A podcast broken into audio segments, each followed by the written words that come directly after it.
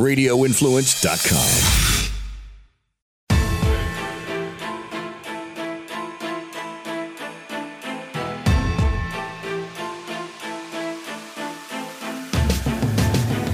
Good afternoon, everyone, and welcome to the special Wednesday edition of the Dark to Light podcast with Frankie Val on the drums and Beanz. We're joined for the first half today, which will be a longer show because remember, we don't have a show Friday, Frank, so we're giving them an extra half hour today. Um, we're joined by Ron Coleman. He's an attorney, he's a, a pundit extraordinaire, he's a good friend, and um, he's also now partner at Dhillon Law Group. Is that correct, Ron? That is correct. I don't know for how much longer, but I, I, I What? well, you know, you know, I, I, I, I listen. We have a we have a nice thing going, and Har- Harmeet has really built that built out the firm very nicely in the last couple of years, uh, and I'm looking forward to finishing my career here, and hopefully not in the near future.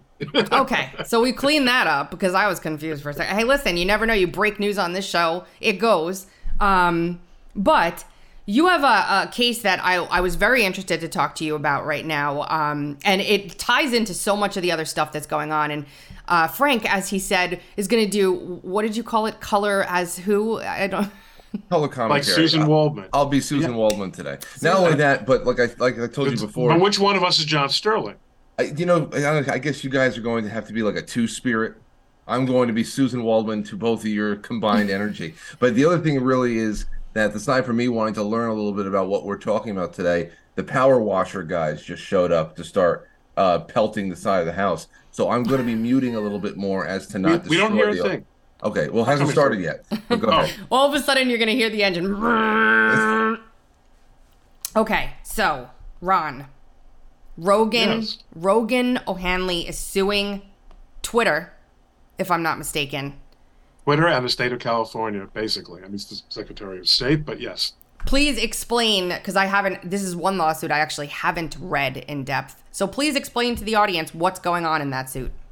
Well, of course, one thing you do know is how most people know Rogan O'Handley.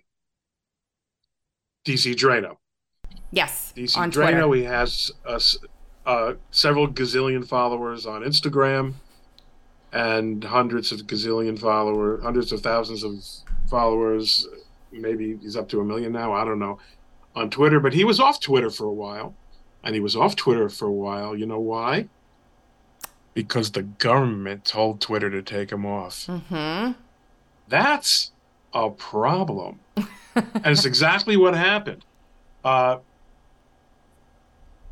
um, I don't know if you were at all paying attention to the election in 2020. I actually skipped that one. Sorry. A little bit. I was sleeping through most of it. Yeah, I know. And I think also there was a pretty good uh, World Series that fall, and it just took a lot out of us, you know. Yeah. uh, but there was an election, and it was a highly fraudulent enterprise, and I'll stand by that as long as I live because I was in Philadelphia uh, on behalf of the Trump campaign as part of my duties as a member of the Dhillon Law Firm, Law Group, and um, I saw them refuse to comply with a court order allowing observers uh, into the convention center in Philadelphia. I when I say I saw them, I mean I was standing three feet away when the lawyer for the Board of Elections told us, "I know that you have an order, but we're not going to obey it," because they knew that the Philadelphia that the, Pennsylvania Supreme Court would, which is an entirely political body, um, would overturn that order and said no. That when, when the statute says that people are that the that the uh, opposition party to the party that runs that district are allowed to watch the counting of mail-in ballots, it doesn't mean they have to be able to actually See it. see them. Watching just means that you can just know there are people in a room and they have paper in their hands. So that's Pennsylvania for you, but a different topic for for a different episode. Uh, and I will be everyone. You told everyone that I'll be on, on a weekly basis here, at Tracy. Yeah. uh, We'll gladly have you. oh, you'll let's see. Well, We'll see how the ratings are for this one. The streaming of, of advertisers. I heard Bud Light, by the way, is fantastic. I don't know if Anyway, We were going to take a douche company, so Bud Light is nothing. Yes, I suggested we go through. I suggested we do either Summer's Eve or Massengill. so anyway, uh, Rogan uh, be, had some things to say about this, and he was flagged by a consortium of secretaries of state, all of whom were Democrats, operating through state secretaries of state, of course, operating through the Association of Secretaries of State, who hired a firm called SDK. Perhaps you've heard of it. It is a big consulting group that is at the center of almost all Democratic Party shenanigans. they do PR too, right? They do PR, and they are very, very big in the woke, uh, in the uh, Me Too movement, and uh, there are stories to tell about them as well. But they um, flagged Rogan O'Handley. They have a, special terminal. I mean, all this now. So, some of this is unremarkable because of the Twitter files stuff that's come out because everyone knows about it. Except so far, everything that's come out, and there's some, there is um, a Twitter files uh, team member that I have an outstanding call to that I need to follow up with on this. Almost everything that's come out so far has been about the federal government and the intelligence intelligence agencies essentially running the censorship operation at social media companies. This is, was a state-based um, effort, although it seems extremely likely, if not certain, that they were coordinating with the feds. I have something for you. From Thank states. you. You're welcome. Oh, good.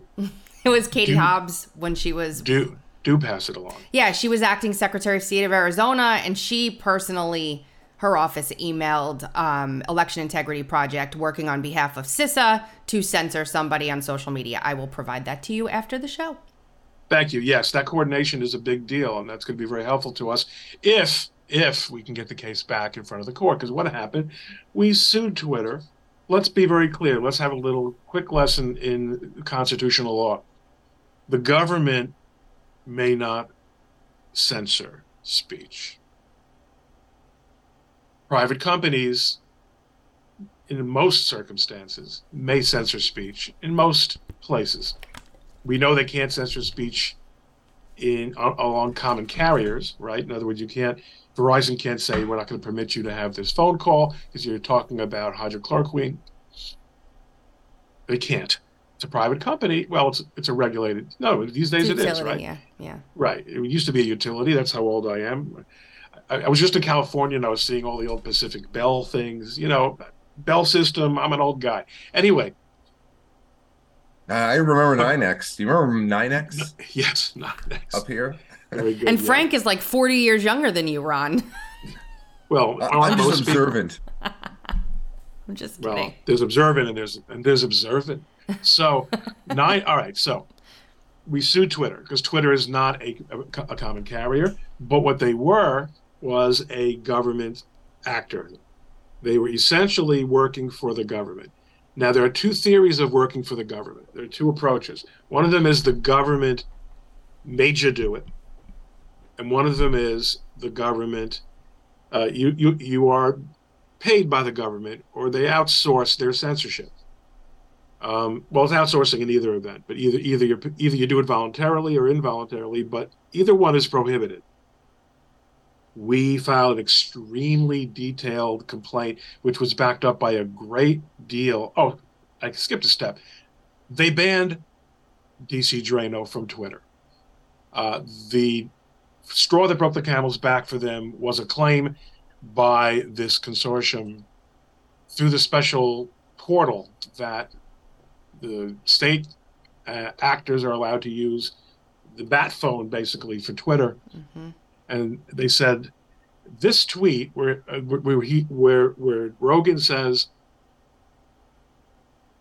California's election process is completely fraudulent and completely corrupted, a full audit is needed. They passed that on to Twitter and said, this is a threat to election security. Let's think about this. His expression of an opinion Is a threat.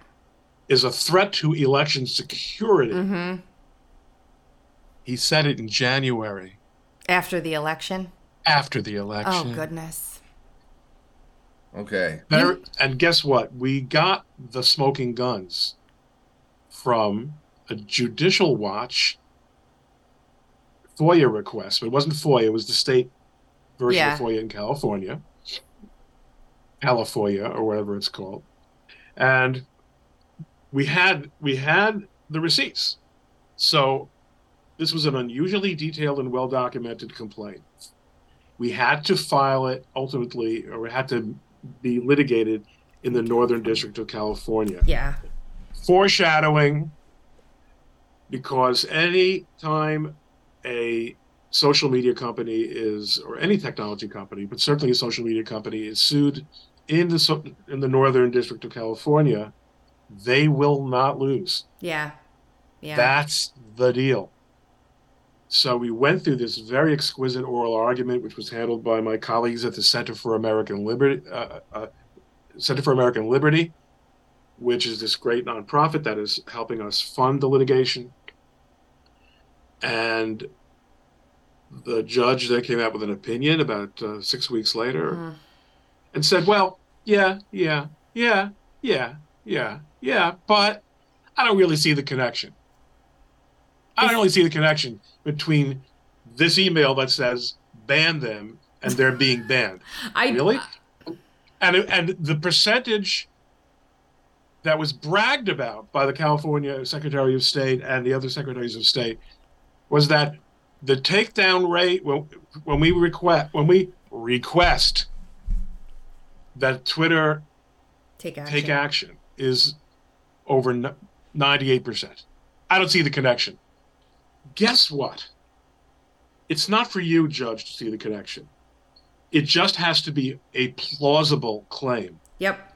A jury is the one that has to decide if we prove the connection, and we do that by getting discovery. Not only that, but don't they have to take your allegations as true in order to litigate on a motion to dis or to decide on a motion to dismiss?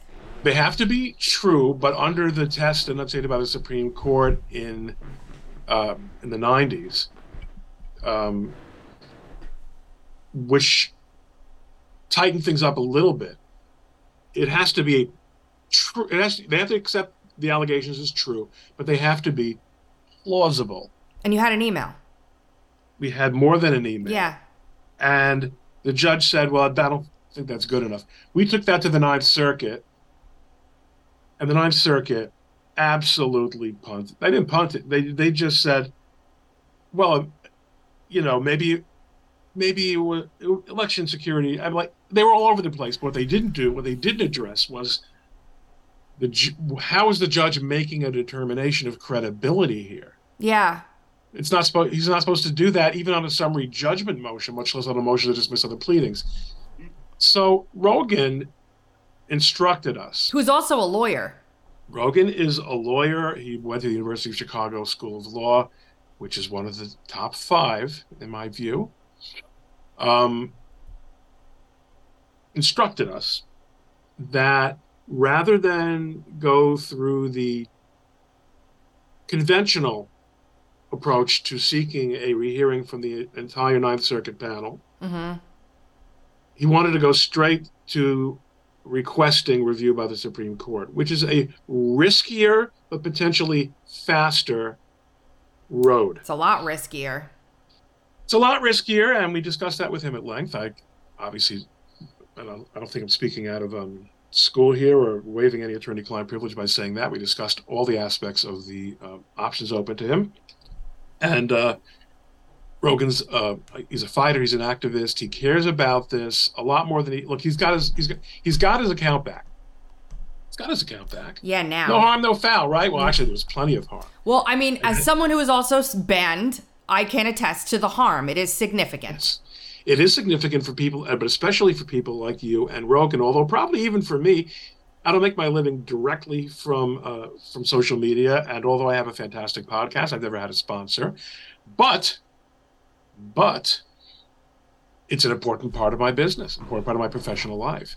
And uh, but also as, as as the judge in as judges in, in every constitutional law case have said for the last several generations, if not earlier, even a momentary infringement of a constitutional right is harm. Hmm. It is harm as a matter of constitutional law. So the Ninth Circuit blew it as they are known for doing. Yeah. And we're going to the, with, with God's help, to the Supreme Court. Um, we're working on the cert petition, and that'll take us a few months, and we have a few months to do it. And uh, there's going to be some interesting developments uh, even on, in that process. We we're very excited about what's going to be happening in this case. That's awesome because it it's just a st- it's a standalone of what's going on. Um, we're gonna get to everybody in the audience is like, please ask Ron about Fo- about the Fox thing. We will. Go ahead, Ron.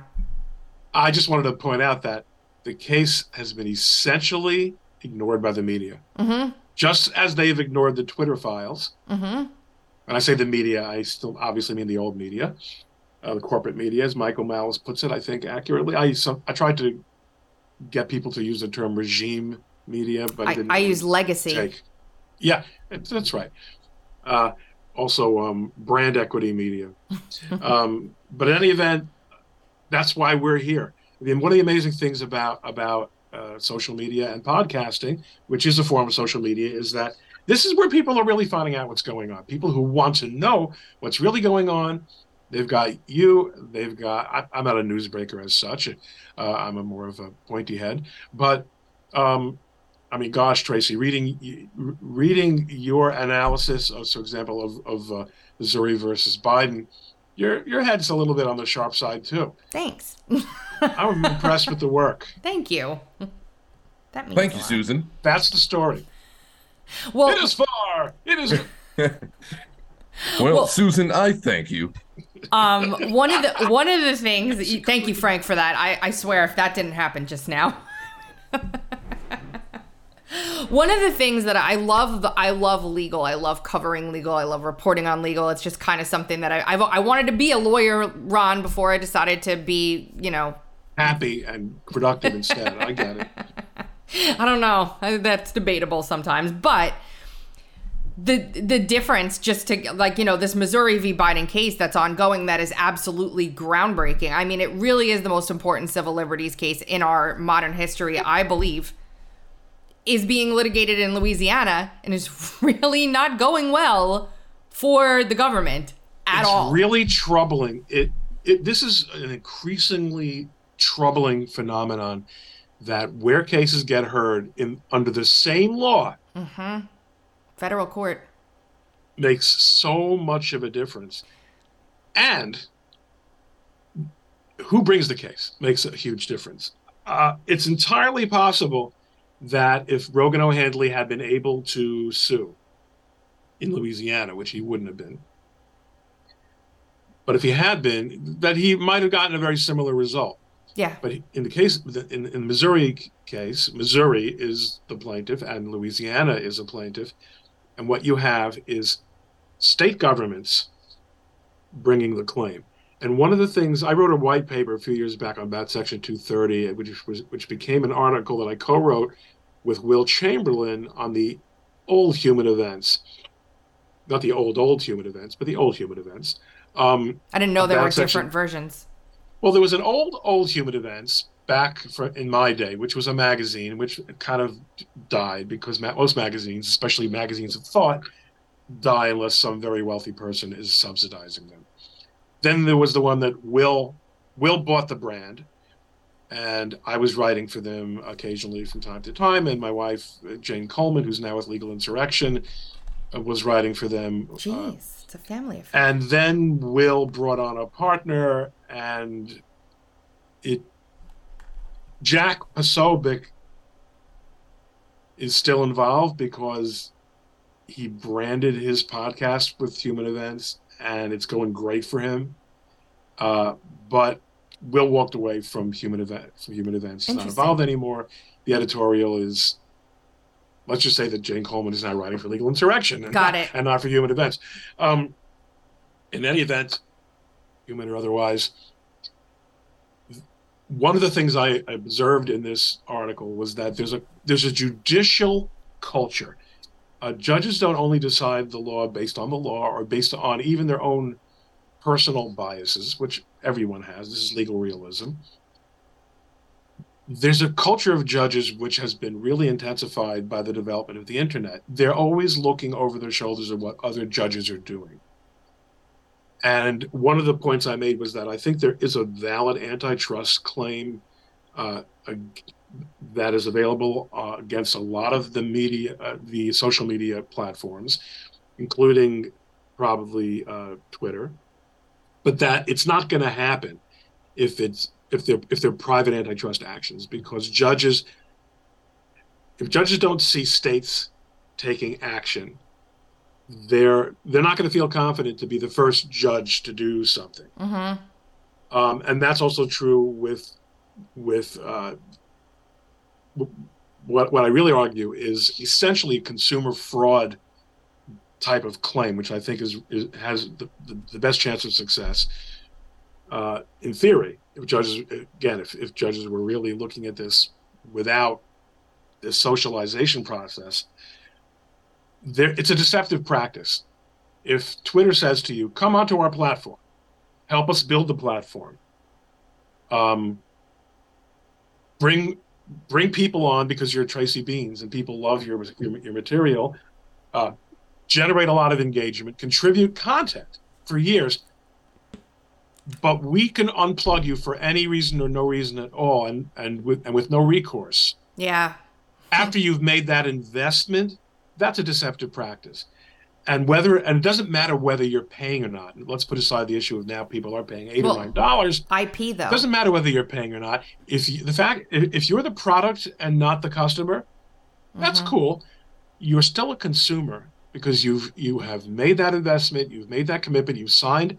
And amazingly, when I represented Laura Loomer, you know, several uh, uh, versions of Laura ago, um, in Florida, and the, our case was dismissed. Uh, we, we, I sued on, you know, on on, on tortious interference grounds, and one one of the reasons that, that the Trump-appointed judge dismissed the case was, well, you don't have a business relationship with Twitter. Wait a minute. They're relying on the terms of service a contract. in this contract, but you, judge, are saying we don't have a business relationship. That's the judicial culture. The, the, it's it's a problem. yeah. So it, okay, they're making some progress on Biden versus Missouri, and that's uh, Missouri versus Biden. That's fantastic. So this case quickly, and then we'll get to Fox because we have we have about fifteen minutes. This case was granted limited discovery in search of the temporary injunction. It was Limited expedited discovery. expedited That's discovery. the word you were looking for. Yes. Um, they were able to depose high level government officials one step below department heads. The judge had originally granted them the ability to, to interview the department heads, but they appealed to the Fifth Circuit, and the Fifth Circuit didn't. They had a, a, a writ of mandamus at the Fifth Circuit. The Fifth Circuit didn't say, Judge Doughty, you don't know what you're doing, you Dumbo, listen to our order. They said, this is what you might want to look at doing. And then he did it, which to me is much different. And especially since the Fifth Circuit, Ron, was just involved in this whole Stanford kerfuffle and are just livid right now at the nonsense and censorship that's going on. I'm like, score one for Missouri v. Biden. Yeah, the Fifth Circuit is the best place to be if for conservatives right now. I I don't think anyone's under any illusions about that. Yeah, it's fantastic. So they get all that. Every, basically, this judge has ruled in favor of the plaintiffs every single time so far. So I get the naysayers saying, "Oh, this is never going to happen." There, and I'm saying we've already passed motion to dismiss. We're going to go to trial. He, the judge himself, already said that they proved their case already. Then the judge said, "This is just limited discovery. There's going to be a whole mountain that opens up after we get past the temporary injunction." So this case is true, and it's in the Fifth Circuit. So this, if, even if they appeal at this point, like they've gone judge hopping, they've gone to Virginia, they've gone, and even the judge in Virginia on Jen Psaki, her her deposition, they kicked it back. The judge in Virginia was like, "I'm not going to rule on this uh, when it's in a court in Louisiana, and the Fifth Circuit's got a, a a hand on it. What are you doing here?" It was brilliant. So, what do you think in terms of outcome? Are we in a good stance right now? Are we in a good position with this? Yeah, and it's kind of funny because the Fifth Circuit, I mean, it'll make headlines on the coasts which is what matters to the media, um, when they weigh in on something like an abortion pill. Mm-hmm. You know, the issues that, but, but once again, Biden versus Missouri largely being ignored by the by the corporate media. Um, It's it's going to be a big surprise for people when it goes the way it inevitably has to go. And as you say, the judge has sent every signal in the world about where it's going. And by the way, where it has to go, yeah. where it has to go, because, and as you say, the civil the, the issues are phenomenally important. This is not just a matter of whether or not somebody on Instagram or Twitter can post their little opinions or sell their, uh, you know, their supplements or sell, you know, uh, or pitch their their podcast. This is about whether human beings who happen to be Americans, who are supposed to be the freest people in the world, can go onto social media and just as they what might do down at the quick check and say, you know, my sister had my sister got that and then she took this and she was better in a week. Oh no, that's misinformation. Mhm. That's disinformation. That's misdisinformation. That's malformation. That's misinformation. That's malformation. Hey man, that's our job. We're thinking people. The government doesn't decide that. And by the way, every time you've decided that, not every time, far too many times, you've been wrong. No, and this is why the Restrict Act is is in is in the hands of Congress right now, Ron. Make no mistake, because if the Missouri v. Biden case is ruled on the way we think it will be, and I'm nearly I'm nearly certain it's impossible to ignore. I'm going to hand you all the stuff, Ron. I'm going to get it to you after the show. Good. It's going to be helpful. It's impossible to ignore that this is happening. It's spelled out in black and white. This judge is not having it. If that if they win the case, it bars not only just the government but the government funded NGOs like the Election Integrity Project, like the Stanford Internet Observatory, like all these Atlantic Council esque groups that take government funding from cooperating with social media companies at all. So they need another way to do it. Enter Restrict Act. Oh, well, if you take this away from us in our shadow type way, then we're just going to pass a law like the Patriot Act for the internet, and then we can do it all we want. and that will be found unconstitutional As um, well. As well, it is outrageous, and I think you know there's beginning to be a little bit of pushback among conservatives on Capitol Hill. People are realizing this is not a tick.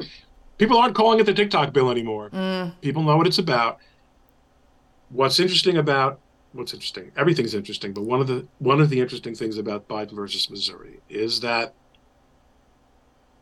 as you said, it's in the Fifth Circuit. So when the inevitable appeal comes and the Fifth Circuit affirms, as it will, the government will then seek an emergency TRO, or an- I'm sorry, emer- emergency relief from the United States Supreme Court. And that's where it's going to get interesting. yeah, that's when it'll finally, a censorship case will finally be heard in front of the Supreme Court with this one. Yeah, because that's the thing. Uh, When the government asks the Supreme Court to review uh, th- this kind of opinion, they hardly have a choice. Mhm. They can't, especially if it's going to invalidate some statute or, or, or, or some really important regulation. And what, what I'm particularly intrigued by is how this court, which has avoided these cases like the plague, will, but which has nonetheless been pretty damn good on the speech prong of First Amendment. Mhm. Not so great on religion, in my opinion. Uh, I think, for example, the closing of churches, synagogues, mosques during the lockdowns was patently unconstitutional, and the the Supreme Court, um, certainly in its previous iteration, was much too inclined to defer to the police power of the state. There's nothing in the Constitution that says that the First Amendment right to freely assemble and to practice one's religion is dependent on viruses uh, or, or emergencies. And you had these rolling emergencies, statuses. I mean, there's a real problem there. But on the other hand, on the speech piece, uh, certainly I know from personal experience, the Supreme Court has been very, very resolute on being nearly absolutist, maybe even further than I would go. Not in my case, this Slants case, um, but it, you know, they've been very good. Both wings of the court have been pretty darn good on free speech. Will they recognize this as free speech? I I don't see how they can, and especially if the Fifth Circuit sets it up the way they ought to, in their opinion, and they're they're very knowledgeable people over there. They know what they're doing. If they frame their decision, what I and what I expect will be affirming the district court here, as it should be framed, the Supreme Court should weigh in the right way, and that could really change everything everything it really it's it's groundbreaking the case is really great but thank you for saying that because i've been saying it i don't think people are really listening to me i really don't and it's it's frustrating ron um tell us about what you think about this fox news settlement and everybody's looking at it as a real big negative which it is in my opinion but i think it opens the door for people like me in a myriad of ways so tell us what do you think it's a negative. It's it's it's a it's a shame. Um, it's a tremendous amount of money, mm-hmm. and I am positive that Dominion would never have been able to prove damages on that scale. Never. I don't believe they've been damaged at all. At all. They ha- yeah. Yeah, this is all a slap. On, this is all a big slap on the. I'm sorry, I'm over here in the middle of the hurricane. Um, this, I believe this is all a big slap on the wrist for us to uh, to stop talking about things. It's not about whether or not because what the hell was said on Fox News about this? They were reporting on what other people were saying. What what claims were made? No, it, it was never it was never a legitimate case. Um, and I, you know, look, Fox News, frankly, is not above suspicion. Their their management and their board include many, many people who, uh, as you know, have not been reliable conservatives. And their coverage has had very, very significant gaps from the conservative point of view. It is carried on the shoulders of Tucker Carlson. The entire the network. Tucker Carlson. That's right. The entire network.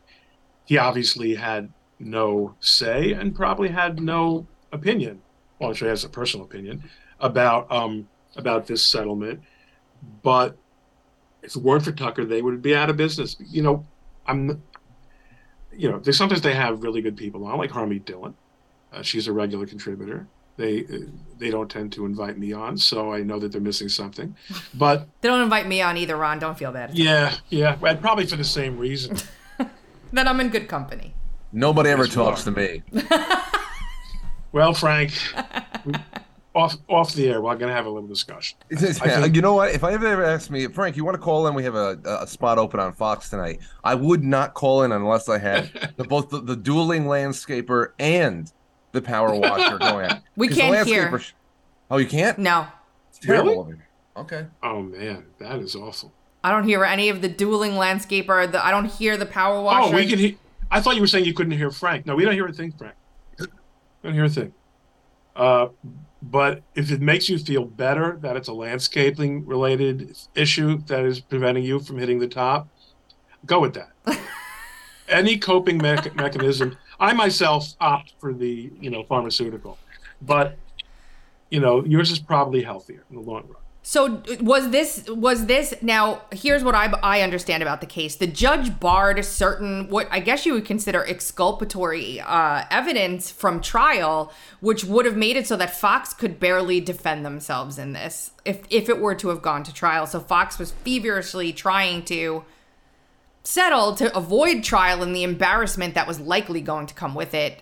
Um, do you, and but some people are saying, oh, they paid off Dominion so that now Dominion is flush with cash and can go do. But I'm not necessarily on that page yet with that theory. Yeah, well, well, I mean, I don't know about a theory. I mean, though that's a it's an empirical fact that they gave them three quarters of a billion dollars. Well, yeah, yeah, yeah. And that is, but I don't think Dominion really needed capital. Like I think Dominion Dominion has plenty of protexia the, the, forces that are working with Dominion, if indeed there are any, I don't really know. I mean, I think there are lots of serious questions about what Dominion has done and how it's done it. But um, shut up. Um, but you know, more more to your the real underlying point is that judge the judge's rulings were very difficult Mm-hmm. for Fox, and I'm sure they wanted to avoid discovery, not because they were involved in in uh, conspiracy or that there was some smoking gun of um, uh, you know that would have demonstrated actual malice, but rather because no news organization wants discovery. It's just you know I mean I can tell you I'm representing uh, you know Carson Griffith, who was forced out of the at- attempted revival of um what was it again uh the one that the wrestler shut down that that magazine I, I'm, I'm going Oh, uh, oh, oh, um, Hulk, Hulk Hogan. Um, what was Right. it? What was the the the the sh- the? Gosh, it's on the tip of my tongue. I can't remember. yeah I, and, and I've been litigating this now for for three years the point is they De- Deadspin? No, no no um they had to pay him like five million or ten million or something, uh, some crazy amount of money for publishing pictures of him. Hulk Hogan. It, it was a big magazine that was like a, a gossip magazine. I thought it was Deadspin. It No, wasn't? no. Okay. Hold on, uh yeah we have to do this I'm gonna find it. Gawker Gawker. Yes. So, uh, Carson, who was a, a non-political professional journalist type, um, Daily Wire did this hit piece on her in order to bring down Gawker, and they have done everything possible to avoid discovery. I mean, appeals, uh, on appeals, appeals. You know, every we've won everything so far, but media companies just don't want their internal workings to be revealed It would be terrible. Not as much as I am not a gigantic fan of Fox's standards and presentation, which I'm not. Gee, I wonder why they don't buy Beyond. Um, there, I wouldn't. I don't think it's fair to compare them to the Daily Wire, which is essentially, you know, a propaganda, really truly propaganda, in, in a really malicious way. Wait, wait. The Daily Wire? Not the Daily Wire. Uh, the- uh, no, Daily Wire, my client. This is all being pre-recorded, isn't it, Tracy?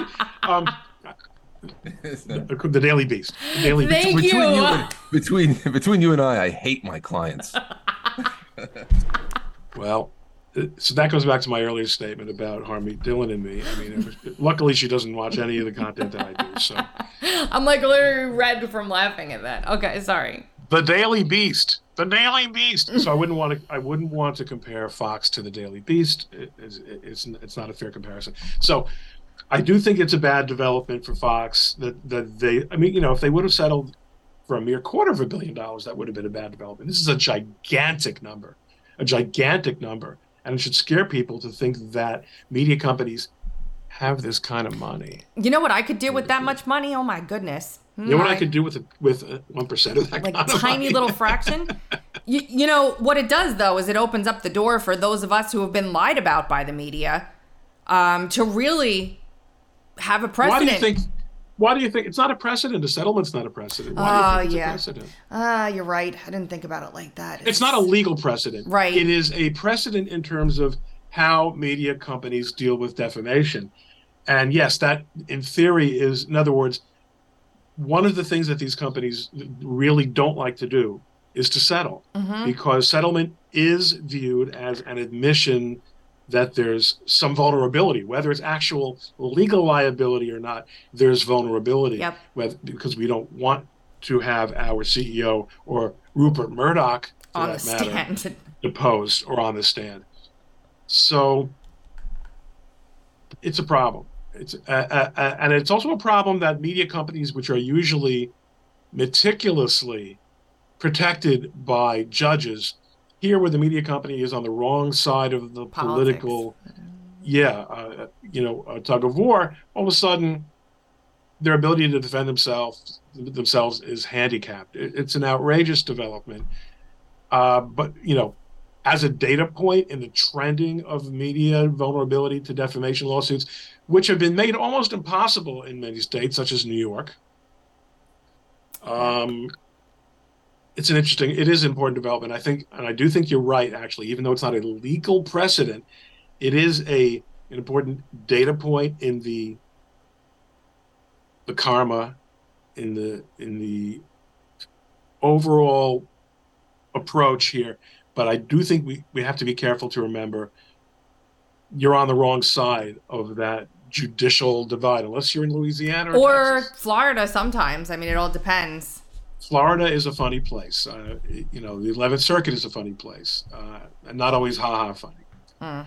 Well, Ron, thank you for sharing your your morning with us. Tell everyone You're where they can find your podcast. Look for Ron. If you Google Ron Coleman lawyer podcast, don't. Whenever you Google Ron Coleman, you have to. It's the name of the podcast is Coleman Nation, one word. Coleman, but except that we couldn't get the domain name. Coleman Dash Nation. You can subscribe all the ways. You can find me on YouTube, but always use the word lawyer, or else you're going to get a very, very large bodybuilder who is not a lawyer.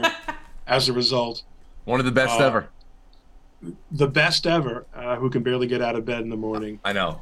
It's a shame. It's, I, he doesn't deserve it. He didn't do anything wrong to anybody. But um, I am not big Ronnie Coleman. I am just not particularly small Ron Coleman, who is a lawyer. Follow me on Twitter at Ron Coleman, like my name is spelled with an E, dum dum, R C O L E M A N. You're also you on can find Truth. all the links. You're also on Truth Social. I'm on Truth. Uh, you know, the new and improved Twitter makes it a little bit harder to care about truth. I'm also on Rumble, folks. like The we are right now. on Rumble, Yep. just like we are right now. So go, you're on the, the platform, and after you're done listening to the next guest and the next segment or whatever it's going to be, um, the musical acts you do musical acts and like you know magic shows and stuff. We're not a Whenever I- you know, variety show, Ron. We're, we're, we're remember variety shows. We're You're not old enough to remember variety shows. I'll give you. All right. A real pleasure talking to you, Tracy. Thank we'll, you We'll so- it again soon. Thanks, Ron. Have a great See you, day. Frank. Take care. Great to meet you. Stay here. That was fun. Yes. Now hold on, I gotta fix all the things now. Hold on here. Okay, I think I'm good. You know, uh, speaking of variety shows, Ed Sullivan uh, is from my town. Ed Sullivan. You mean like where From the, my town. Yeah. Whew. I love Ron, just to let everybody know. He's brilliant. He's a brilliant attorney and he's brilliant. And I Well, wanna, that's the first time that I ever had Ron talk back to me. So that uh, he, it was really nice interacting with him. I've only ever seen him on Twitter, and um, that was a, a, a really nice spot. I hope he comes back. Me too. I'm laughing at the chat, not that. Me too, and he will. Ron Coleman on Twitter has a pinned tweet from August 2nd, 2016. Okay? It was like, what, two months after Donald Trump announced? Maybe? It says, I now realize the entire wretched system, left and right, Dem and GOP, MSM and Hollywood, is coalescing like antibodies to expel Trump. And it was true. No doubt. It was true. So now, as everybody knows, we won't have a show Friday, so we're going longer today with all the noise that we can't hear and Frank's background and everything. Let us know. Driving me, it's driving me nuts. I can't believe you can't hear it. Can't hear a thing. Give me a um a thumbs up if the sound is good. It's 9:19. We're going to go till 10. We hope that you guys all stay with us. I have a whole bunch of stuff to talk about with you, including something really interesting. We're going to do a little fun stuff quickly. But did you know, Frank, that there was um something that if you're from New York, you know that every town and stuff in New York talks about has a town name that is is, is Indian or, or or uh, Native American in some way. There's a lot of that around here. Yes. A lot of it. And the Board of Regents just came out and said that here it is on on Citizen Free Press. Here it is. New York State bans Native American nicknames from being used in public schools. If you're from New York, you know how absolutely ridiculous this is. As a matter of fact, there are viral YouTube videos, which we're going to play one now. This one's from Newsday, which is the Long Island paper. I used to write for Newsday, by the way. Um, they're so hard to pronounce, Frank, that people are literally from other places are literally asked to pronounce the town names and never can do it. This is three minutes long. It'll be worth your time. If you're at home and you've never heard of these town names before, try and pronounce them yourselves and you'll understand how crazy this is. But we'll play that video and then we'll get back to some other stuff. This is funny. Here we go. Uh, Ron Conk, Ron Concoma. Ron Concoma, Ron Concoma? I think that's it. Ron Concoma. That's that's okay. I got it. Ronkonkoma. Yeah, Lake Ronkonkoma. That's by the, the Islip Airport or whatever. If you're from Long Island, then you probably know how to pronounce the majority of these Long Island towns. But we thought it would be pretty fun to call up some of my friends who aren't from around here to see if they can pronounce these names correctly. They gave it their best shot. Oh, Manola. Ha! Minolo, Mineola. Mineola. Mineola. Oh yeah, I said that one. I, I got that one right. Mineola. That one is pretty straightforward. One pog. All right, Wantag. Um, like, okay, all right. Wan, Wanta? Yeah, Wanta. This is where I'm from. Massapequa.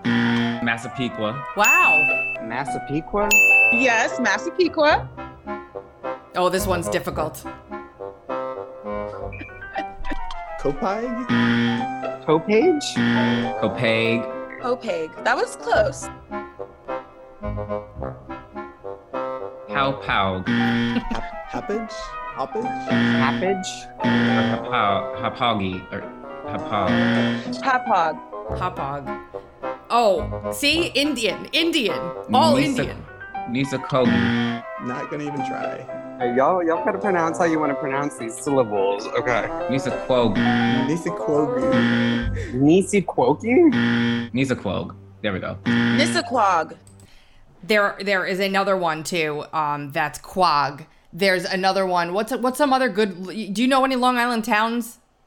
No, Oh, geez. I, I, aside from Massapequa and things like that, I mean that's just Wonton, and, I- and again, like I said, because it's not really local for me. I mean, if I were to take a a half hour boat ride across the, the Sound, I'd be in Long Island, but it's driving. Uh, it's still a couple of hours away, so I only know Long Island towns based on local AccuWeather news and all that other stuff. I don't spend a lot of time there. it's a great place, or used to be a great place. Anyway, there's like easy ones like Hicksville and Levittown, and you know, but there's a lot of of Native American towns. Like people in the chat are all saying, um, "Do the Texas edi- edition." We always know when a new meteorologist isn't a from around here when they can't pronounce. I'm not even gonna try it. Florida has a lot to. So what are we gonna do now? We're gonna go around and rename every single thing that's that's Native American, and the the people don't. The Native American people don't. It's a tribute to them to name a place after them. For goodness sakes. Wait, wait, wait. They they want all the towns changed or all the mascots for schools changed? School names and mascots. But I'm saying, what's next? They're gonna change towns. They should they should they re, they should rename all of the schools after Rosa Parks. That's what they should do. We should have we should we should have fifteen thousand Rosa Parks high schools in you know in New York. That's the only way that we'll make this right. Somebody in the chat asked if I went to school with Amy Fisher. I have a crazy story about that, okay? I was younger than Amy Fisher when she alleged did she get found guilty of shooting Mary Jo Buttafuoco in the in the head? Wasn't she was guilty? No. Okay. So I think she she was found guilty of shooting her lover's wife in the head. Um and it was in Massapequa. She lived in Massapequa. But I didn't go to Massapequa High School. So I didn't go to school with her, but I was at a park hanging out with my friends cuz that's what we did when we were teenagers on Long Island back in the day. And somebody came up to me and thought that I was Amy Fisher, Man, which was That pro- terrible. We, we, I, there was like I think uh, there was at least one uh, Halloween, but it stuck around a while. Everybody wanted to be Joey Buttafuoco. Everybody was dressing up like Joey Buttafuoco as uh, as you know for what a One- name. yeah. What a name. It was like the perfect name for that happening. Oh Joey my Buttafuoco over here. That's what we used to say. You, t- you talk about talk about the entertainment we used to get on television. That I- brought a nation together. Amy Fisher, Jody, but Joey Buttafuoco, and Back uh, in the, day. the day. whole nation came together. Mr. Patrick, I once got. Th- You're right? No, go. No. I once got thrown out of flash dancers with a guy named Joe who was a dead ringer for Joey Buttafuoco, someone said in the chat. So Now, what what came first? Was it Joey Buttafuoco or OJ? I forget. Let's- What came first? Put this in order. Joey Buttafuoco, OJ, Nancy Kerrigan. Oh, geez. Okay, this was 1992 when she was sentenced. She served seven years. Okay. Um, when was O.J. Simpson? That was 95. Well, the trial was 95, 94. Okay, so well, Okay. it couldn't have been that. Well, I was in when the verdict. I was a law buff back then too, and I was listening to the verdict on my Walkman radio in my chorus class when they read out that he was not guilty, and I scr- we were. this is funny. We were singing Hallelujah chorus at the time, okay, and you know at the end there's that pause of silence when they're like Hallelujah. Right before the end, Hallelujah. There's a, a pause of silence and I screamed out, "Not guilty!" and I got sus- I got suspended. I got detention. Wow. My chorus You teacher was like, "No very bad. way! Get out of here and go to the office." I was in trouble. That's it. I was still I reporting news. we were all very happy when OJ was acquitted. Of course, we didn't know back then that he was a murderer. We just all we thought about was, oh, the guy from uh from Naked Gun Did- is uh, is acquitted. Finally, we can get more Naked Gun movies. Didn't I play the Dana Carvey OJ clip Yeah. on the show? Yeah. See here. If you push this lever, you can shoot blood through the windshield onto the console of a 1995. Oh yeah, you, uh, you know what? In, in that in that chronology, I forgot you have to put Lorena Bobbitt in there too. You're right. Oh no. Hold on. When was You got to put the Lorena Bobbitt. Lorena Bobbitt? That's that they made a documentary. That was 1994. It was all in the, the mid 90s. Well, I remember John Wayne Bobbitt was on. They did a little. Well, everybody was doing something on him at that point, but he was on Entertainment Tonight. Uh, uh, on Entertainment T- Tonight or something like that. Later on in the the scandal, when he had already recovered, they reattached his penis and all that stuff, and um, and he told everybody he was do- he was going into porn to prove that he was still functional as a man. How nice for him. I don't know how that worked out though. There was a story I could swear, and I might be wrong on this, but they've just released like a documentary about this situation that was very uh it painted Bobbitt, the male, to be very abusive and um like I have to watch it again because I just heard it in the background as I was working. I think my husband was watching it. Where basically like they they they gave her sympathy for chopping off his member. Um, but I have something else on that same vein to talk to you guys about today, actually. California doctor, I don't know if you guys saw this. In in the summertime, there was a video that came out of this woman in a kitchen. Hidden cameras are set up. She's pouring Drano into a coffee cup and then setting it down on the table. Okay. The story was that this woman's husband is accusing her of poisoning him with Drano in this, you know, before they got a divorce, it was like this she was allegedly trying to kill him, poison him with Drano, and he had recordings of her literally pouring the Drano, oh, you can see on screen right now, there's pictures, into his coffee cup. And then he would walk over and put the cup to his mouth, and that's what you see on the video. Well, it turns out this case just took a wild ass spin. Sh- They had an ant problem in the kitchen. He was telling her to put Drano in a cup with some sugar and some other liquid to attract the ants to that cup, like almost like the borax treatment that they do. Where you put borax. He was setting her up. Yes. Yes. Wow. Now. Good man. Yeah. Good man. the, pro- the the reason why I mean they've said that from the beginning apparently, but what's come out now is his medical records. He has GERD. He doesn't have any injuries from caustic chemicals running down his throat. I was all on the persecute this woman train with this video that that they released. So, but what what was the point? Is he just sadistic? He doesn't like her. Uh, he could have just gotten a divorce. What? What? It was a custody battle, um, and he wanted custody of the children, and he wanted to not have to, I guess, pay out any money to her. I guess it was a very brutal, bitter thing, but she's facing 8 years in prison if she's convicted of this and uh, there's some there's some uh, pause on this case now because new exculpatory information has come to light and they have to it's just crazy. This is just That's crazy. sick. That's crazy. Yeah, I couldn't believe it when I read that this morning. It's like Thank a, you. It's like a reverse sixth sense. Yes. and I hate all that stuff too, especially because I know I. never mind like parents poisoning children and stuff. I, I, I couldn't even imagine doing that to anybody, let alone. Yeah. Yeah, I have to fix myself on the seat because I'm very uncomfortable. Okay. So, um, thank you to Citizen Free Press for filling me in on that story this morning. Um, I have a lot of stuff on the Fox defamation case, even though we already talked about it. Listen to the Dominion attorneys. This is something. I've got, you know, a few clips here. This is about 17 seconds long. One last thank you, which is really to all of you for being with us on this journey. We appreciate what you've done to help us and to help expose what we were able to discover over the course of this process. Thank you so much, legacy media like CNN, Washington Post, New York Times, MSNBC, for destroying your competitor for us so that we could settle this lawsuit. Disgusting. Just thank you to the media for helping us. I'm telling you, I'm very suspicious about Fox being willing to just pay this out. I'm very suspicious about it.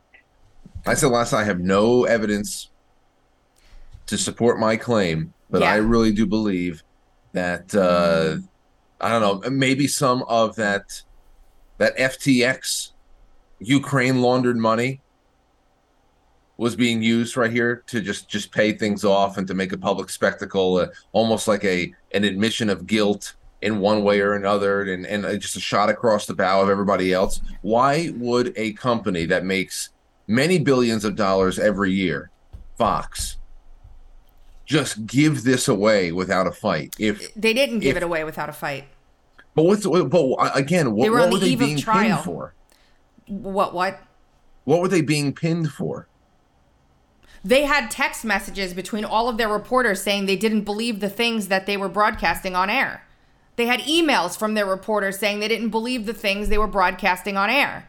And the whole But wait, what what didn't they? But what not believe what though? they didn't believe the claims that were being made by the people who were claiming that the machines were hacked that the election was stolen all of the the reporters were writing these people are crazy why do we have them on why are we saying this i don't believe this is true like i'll i can send it to you but all But of the? So what? the whole point of the defamation case was that they knowingly broadcast what they knew were lies about dominion But it, see that, that, that's aside from that's not the re, people at Fox having an opinion about whether or not they think the story is legit or should be followed is not uh is not is not the same thing as saying the story is false. It was like one opinion against other people's work. You're right, and this is why I don't agree with you about the um the settlement conspiracy. The judge precu- precluded Fox from being able to show evidence to what you're saying at trial. So when they got to trial in front of the jury, they were barred from showing major pieces of evidence that would back up the theory that you just said, and only the evidence that makes it look like absolute dog crap in a New York courtroom would have been allowed to be presented. That was a, a ruling by the judge. The embarrassment and nonsense that Fox News would have had to go through with all of their anchors being hauled in to testify under oath in court, all of the depositions being fully released at trial. It was an it was going to be an absolute nightmare so that at the end of the trial or otherwise they would have settled like 3 a year ago or 2 years ago. They've been litigating this case for years.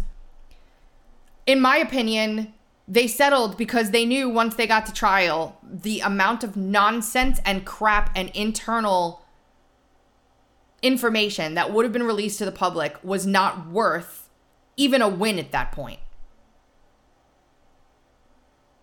It just it would have been catastrophic. I completely understand why they settled this lawsuit. I, I understand it 100,000%. For the dollar amount, I think that they were like, we just want this to go away now. We can't go to trial. If we go to trial, it's going to be an absolute nightmare. It would have been a nightmare for Fox News if they ended up at trial. A nightmare. Not that not that they thought gosh. not that the I don't think that I don't trust Fox News as far as I can throw them. We all know there were issues with the election. I don't think that I don't think this this was a settlement to acknowledge that there was no such thing as election fraud. That's not what this was about at all. This was a a, a settlement to save their own self.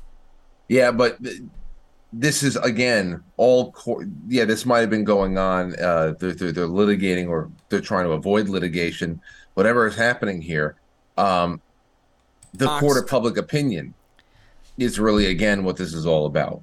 Pre- this is Dominion. A uh, everybody has heard. They have their suspicions about Dominion. They heard the fighting back and forth for months after the November election, and now suddenly here they are taking uh, taking a, nearly a billion dollars from Fox News for even just entertaining people who want to come on and state their case, to state their case suspicion, which is newsworthy. Their, their yeah, agreed. Their internal quote, Fox's internal quote fact checking desk dispr- said that the claims that were being made were not true, and then Fox News ignored their internal fact checking desk's recommendation. It was probably staffed by a bunch of lefties that want. You understand. It was a lot more complicated than people who have a theory about why they paid Dominion almost a billion dollars.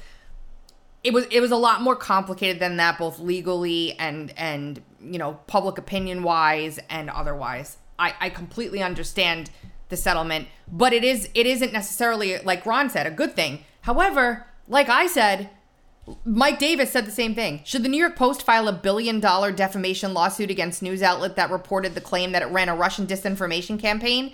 That's the new standard after this lawsuit by Dominion. Fox can afford to settle for 787 million. Can left-wing outlets like CNN? Because they've been lying for years and to me, it's like, okay, it's time to get this going then. Let's get going. Well, yeah, that's the real thing. Uh, uh, there's always precedent.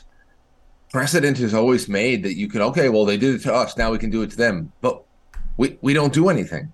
Well, And and all and all the only person who wins at this is it's uh it's Dominion, and it's all of the people who wanted to be able to put their foot to the throats of anybody else, who uh, who would have suggested that 2020 went a certain way because of Dominion being at least a factor.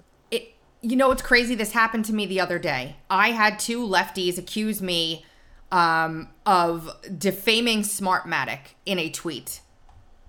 I'm gonna find it for you.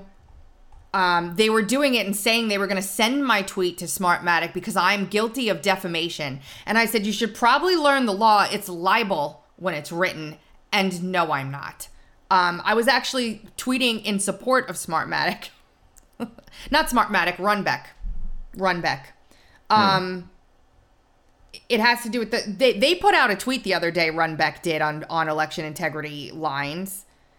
Hold on. I'm gonna find it. I, I didn't have it up because I wasn't gonna talk about this today, but um hold on. Oh goodness. Where is it? I I post too much. I post too much. That's what it is. Before that or after that. Basically, they said, by the way, once the ballots are printed and sent out, we don't do anything else with them. And the fact that they tweeted this out just now when we have all the stuff going on in Arizona, Abe Hamadeh has been granted um there were undervotes in Arizona that weren't counted. It's so funny because Marc Elias was arguing for this law change that shouldn't happen or should happen in, in Arizona that would stop you from if, if they wanted to stop people if they registered to vote in one place, they wanted to stop them from being able to register to vote anywhere else. And Marc Elias was like, "No, don't do that. It's gonna it's gonna disenfranchise people who like to move or who this or who that or who live in one more than one place and blah blah blah." Well, that very thing that Marc Elias is in court in appeals court right now trying to hold up is what is going to give Abe Hamadeh the win in court because people's ballots who had moved but they voted in the place where they were supposed to weren't counted on in Arizona. They were rejected and they had to cast a provisional and the provisional wasn't counted and there are enough of those votes to put him in the attorney general seat. It's very confusing. There'll be a column on it today. Anyway, people were trying to chill my free speech when I was talking about Runbeck with this same tactic. You can't say anything about the company Runbeck or they'll sue you for defamation. There's a thing called opinion and First Amendment. So, Yep. um, Yeah, opinions opinions are very dangerous these days. you know they're like assholes, right? Everyone has one. That's funny. I don't even know what direction they're coming from over here. I don't care. I can't hear it. Supreme Court rejects Trump ally Mike Lindell's appeal in 2020 election lawsuit. There's a lawsuit right now against Sidney Powell from Smart from um, from Dominion. There, there's all kinds of outstanding lawsuits still going. I think they were probably waiting on this for. Um, the lawyer in this case is also representing James O'Keefe in his defamation case against the New York Times. And James O'Keefe has the attorney for has the attorney for the New York Times on undercover video admitting that they're going to lose that case. So the New York Times thinks they will lose the defamation case against that that James O'Keefe brought against them, Good. which would be a win for us. Yes. Until they frame us for something. Wow. a lawsuit with like like James O'Connell. Yeah. This is this James O'Keefe. That was a What? that was a up. We might well lose that one. That was Matthew Rosenberg, a journalist from the New York Times, saying, We might well lose that one. That was an F up. True. Now, Hey, did you hear the New York Times? They uh they published the other day that um we should we should be we should thank we have a lot of we should have a lot of gratitude for the uh for gay gay guys who got monkeypox for pretty much saving us from monkeypox. you actually had talked about this, I think, briefly on Monday. Yeah. Um, So it's just New York it's just the New York Times, you know. How gay men saved us from monkeypox. Oh, or mpox, I'm sorry. Mpox. You're not allowed to say monkey pox. Right. That's against the rules. So that's what Um, the New York Times is going to have to bounce back with. That that kind of reporting. I have a clip from yesterday that is really going to blow your mind, I think. There was another clip underneath it, but this is all we've got right now. I'm going to play this for people. This is a Southwest Airlines plane on its way to Orlando that had been diverted into a 45 minute weather related circle around. And apparently, a man on the plane was very upset about a baby crying and was approached by that flight attendant right there. And this man right here is recording it. And this is the guy's wife. And I just want everybody to look at her face for a moment. If you can't see it, because you're on the audio version only, she's terrified. She's mortified. And you're about to see why. Now, I, unfortunately, Frank, laughed my ass off watching this, which is more an indi- indication of my I don't know what's happening to my sense of humor lately, but it's going to dark places. Um, he said something that made me laugh really hard, and I'll tell you what it is when we're done. Here we go. The whole incident is terrible, but he said something that made me laugh. with a baby in a goddamn echo chamber, and you want to talk to me about being fucking okay? Okay, because you're, you're yelling. So That's is the a- baby. Okay, so you're a man. Did that motherfucker You're a pay extra to yell? Okay. No. So- Shut up. Fuck you and shut up. No. You're disturbing me now. I don't give a fuck. You were you were sitting there watching that motherfucking baby cry for 45 something Okay. minutes. Okay. That shit didn't have nothing to do with nothing. Okay. Fuck lower that baby's voice. Okay. He's an I did It's all good. What happened? I'm sorry, y'all. I'm sorry. Now the wife is attempting attempting to calm him down please stop. Please stop. He's very upset that this baby was screaming, I guess, for like an hour or two. Would not stop screaming. He's lost it at this point. Here we go. I'm triggered. Fuck that. I'm triggered, he said. They put cuffs on that kid. I'm good with going to jail. No, ain't nobody put no cuffs on the child. Fuck the kid. It's the same. The kid made. Yes, you are motherfucking right because nobody was going to do something. Somebody in cold That's fine. That's fine. I'll tell Okay, you the to baby whatever the won't fuck be talking. You have somebody to talk to. Good. Good. No good, no fucking problem. I know an attorney just like you, motherfucker. I got rights. He has rights. Now we No, you don't. No, you don't. You have a ticket that you all bought. of that. It's worked out now. Heading to Orlando now. Listen, He's refused. I, I, I, man, th- there's just some things that I can't stand about air air travel. You don't know who you're going to be sitting next to that hasn't taken a shower in a week. You don't know who is going to be just obnoxious. You're you're getting glimpses into people's personal habits, and then there's also things you can't you can't control, like babies. And you say, well, well, you shouldn't take a baby on a plane after eh, until they're they're ready for it. Well, sometimes you got to get across country for things that just you, you got to go, a family emergency, whatever. You got to do it. And yeah, there are just a lot of people who are very inconsiderate, and you there, there's so much. There's so much you roll the dice on when you get onto a plane. I can't stand screaming babies for hours, no doubt about it. It's grating. It's it's worse than Chinese water torture. But you just gotta you I you Who just gotta why- suck it up. Who knows why this guy cracked? The thing that he said that made me laugh, they were like, You're screaming. And he says, So is the baby. That's it. it's true. Listen, it, it's a it's a ni- uh, air air travel could be an abject nightmare, no doubt about it. But It, um, made, it made me laugh. I don't know When he I- said i- if so you wanted a guaranteed peaceful experience, you're gonna have to pay a little bit more money than Coach. So there's more to this we're going to play. And then I'm going to end with what happened in the Missouri v. Biden case yesterday. And we'll go for the rest of the week. Here we go. refusing to get off the plane.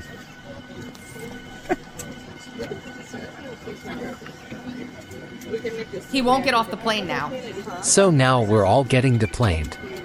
I guess they had a layover. I was gonna say they. I thought they were in the air. They were. They landed this cut, and he it came back. Now they're all sitting there on the tarmac. I guess. I don't know why the so we're all getting deplaned thing happened, but He had said anything. He Look at his wife. This motherfucking flight with a kid crying for 45 minutes. It wasn't crying for 45 minutes. Bullshit. Let's leave it at that. No, that's it. You're not even worth it. anybody's time. She must have a wonderful life at home. I mean, right? The wife is the wife. This is the wife. This is the wife. She knows she's being filmed. She's embarrassed. She has lost all control of the situation. He is in he's infuriated, losing his mind, and now he's talking to airport security and eventually you will see him walk off with a police officer. That's not the only air air story that came out this week. I made the very very horrible mistake of posting a pitcher from the Toronto Blue Jays who was complaining that the stewardess made his or the flight attendant, I'm sorry, made his wife get down and clean up popcorn that his 2-year-old had dropped on the floor. And I said, everyone's attacking him. There's so much we don't know about this. Oh boy. People wanted the two year old to clean it up off the floor. People said she should be cleaning it. It's not their job to clean up after your mess. People said, what about the person behind? It was a nightmare air travel conversation. Stay away from it. Don't go near I, it. I saw that. Uh, no, I didn't expect that story about Anthony Bass to really get uh, big, which is why I commented on it at the time.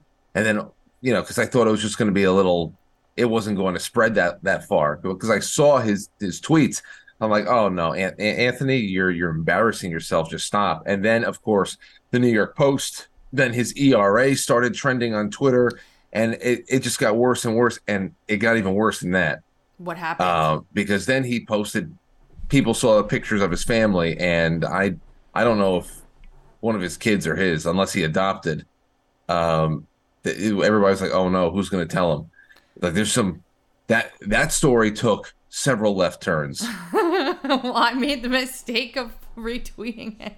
Yeah, no, I I, I was, was just I, I commented on it on the show, the show's opening two nights ago.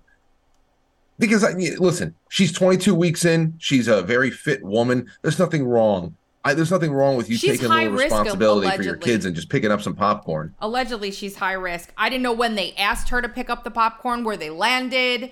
You know, if you're I- high risk, why are you on a on a plane? who knows why her doctor cleared her to fly, so she flew. I don't know. I don't know the story. I don't even know what's true. So let alone that. Like, all I'm saying is I would have picked it up on my own. If that had happened, I would have picked it up on my own. No one would have to ask me. But if they did ask me, I'd be like, seriously? like, what are you gonna ask? Give me a broom. You guys have little brooms. Give me it. I'll pick it up. Like, that's the thing that everybody was losing their minds over. Like, my kids wouldn't drop a bag of popcorn on the floor like that and have it just sit there. It just wouldn't happen. So I don't know. But it was it was something. Real quick before we end, we have 10 minutes, but Missouri v. Biden was dormant for a little while, waiting for deadlines. Um, organization filed a friend of the court brief in it to, to support the the temporary injunction that is going to be heard in the end of May, of which I will be attending that hearing, by the way, in person. Just to give you an idea of how important this case is, I am literally flying to Louisiana to attend a one hour court hearing on a Friday. Okay? That's how important it is. in Louisiana. Just saying. Um, they granted the the friend of the court brief, which is really surprising to me in this case and a positive. And then the Missouri filed to make this a class action, which means it would cover every United States citizen, not just the plaintiffs in the suit, because it affected every United States citizen. And that is a huge development that means a whole lot. And like I said, the Restrict Act comes in we have this column from Wendy all about what the Restrict Act is. They tried calling it the TikTok bill, but when we went through it, it's nothing. It's a it's a digital Patriot Act on steroids, is what it is. Terrible, just terrible. So there's a lot going on when it comes to that stuff. Um. Oh, here's Whoopi Goldberg slamming Bud Light for putting out that new commercial. Do you want to hear it? I thought you were gonna here's here's Whoopi, here's Whoopi Goldberg slamming a pack of cigarettes and a cheesecake. Oh, we're not. unleashed the Clydesdale horses. That's right, Now that's all right. of a sudden they got this this trans like you know this. No, the this- horse is not trans. No, no. I'm saying all of a sudden they get this this um what am I The thinking? Clydesdale horses no, galloping I'm thinking they're through. getting this backlash, backlash. Yeah. And they their response they is, harnessed it in. Let's get the horses out. Like, That's I was like, because the horses are so much more American than thing is- trans people. Yeah. Yes. Yes. The horses are so much more American than trans Absolutely. The Clydesdale horse is so much more uh, American than trans people. A trans person could, oh, well, like, uh, identifiably American? G- uh, gender confused boys? What, what are you even trying to, but these, these women are so, they are lost. I wish we could Lost have sirens. like I wish we could have like a real true competitor show to this that was actually with like real women who actually like live in real America Oh man, you know if they rewrote the Odyssey or the Iliad, whatever it was, whatever Odysseus is is going, and he says, "Strap me to the mast." Everybody, put wax in your ears so you don't hear this the siren song, and we don't get grounded. Strap me to the mast. look just look at that face. If these were the sirens, they would be the sirens of the sea that actually made people go away from the rocks.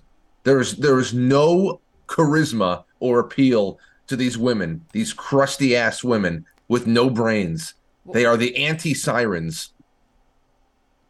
Why is Tim Cur- Oh, he's 77. Tim Curry is 77 today.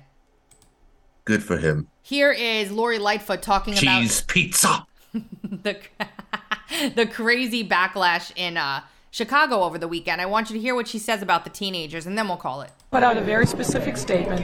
After a morning event at the Chicago Public Library, outgoing Mayor Lori Lightfoot was asked about the Saturday night chaos downtown that led to two people shot, 15 arrested, traffic disrupted, and the CTA suspending service into the loop. So just to tell everybody who's listening, there is a mob of probably thousands of what we're calling teenagers running through the streets, blocking traffic, causing all kinds of problems, looting everything. Lightfoot says there's lots of opportunity to redirect young people to safe spaces, but scoffed at one reporter describing what happened as, quote, mayhem.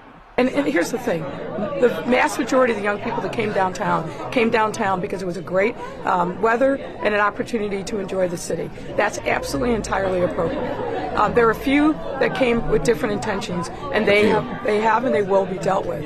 Um, but. I'm not going to. You see all that? You, th- th- those those are the few who came with different intentions. The the mass majority. So that means that somewhere else in the city of Chicago, there are hundreds of thousands of children who are just walking through the parks and smelling the flowers and enjoying the night because that was the few. So if that was the few, then the mass majority must be this this this roving army of people who are just nice. You know, it, it, it wasn't too long ago that you got this behavior and you were able to lie about people wanting to express themselves in a in a political way because they're fighting for one uh so-called civil rights cause the day or the other. Now they just they're left with nothing but saying, "Listen, the weather was nice." Hold on. What are you gonna do? I have to I have to play this because I promised and I almost forgot.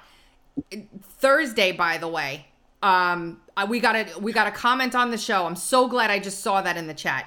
I have to play this to end. There were uh, students that came from Hewitt Trussville, and one of the um, people who, one of the people, um, sorry, one of the people who watch our show, her granddaughter is a part of this choir, but was not there for this this specific thing. But I want to play it. They sang the national anthem in the Jefferson Memorial, and it was so absolutely beautiful. And it's the perfect way to end the show today, Frank. I, I totally forgot about this, unfortunately. I just saw it. Hold on. Why can't I find my. Hold on. Here we go. Okay. All right, we're going to end with this. When this ends, we're going to call it a day. I'll do the ending and uh, we'll be off to the races. I DM'd it to myself on Twitter. Here we go. Listen to this beautiful, beautiful rendition.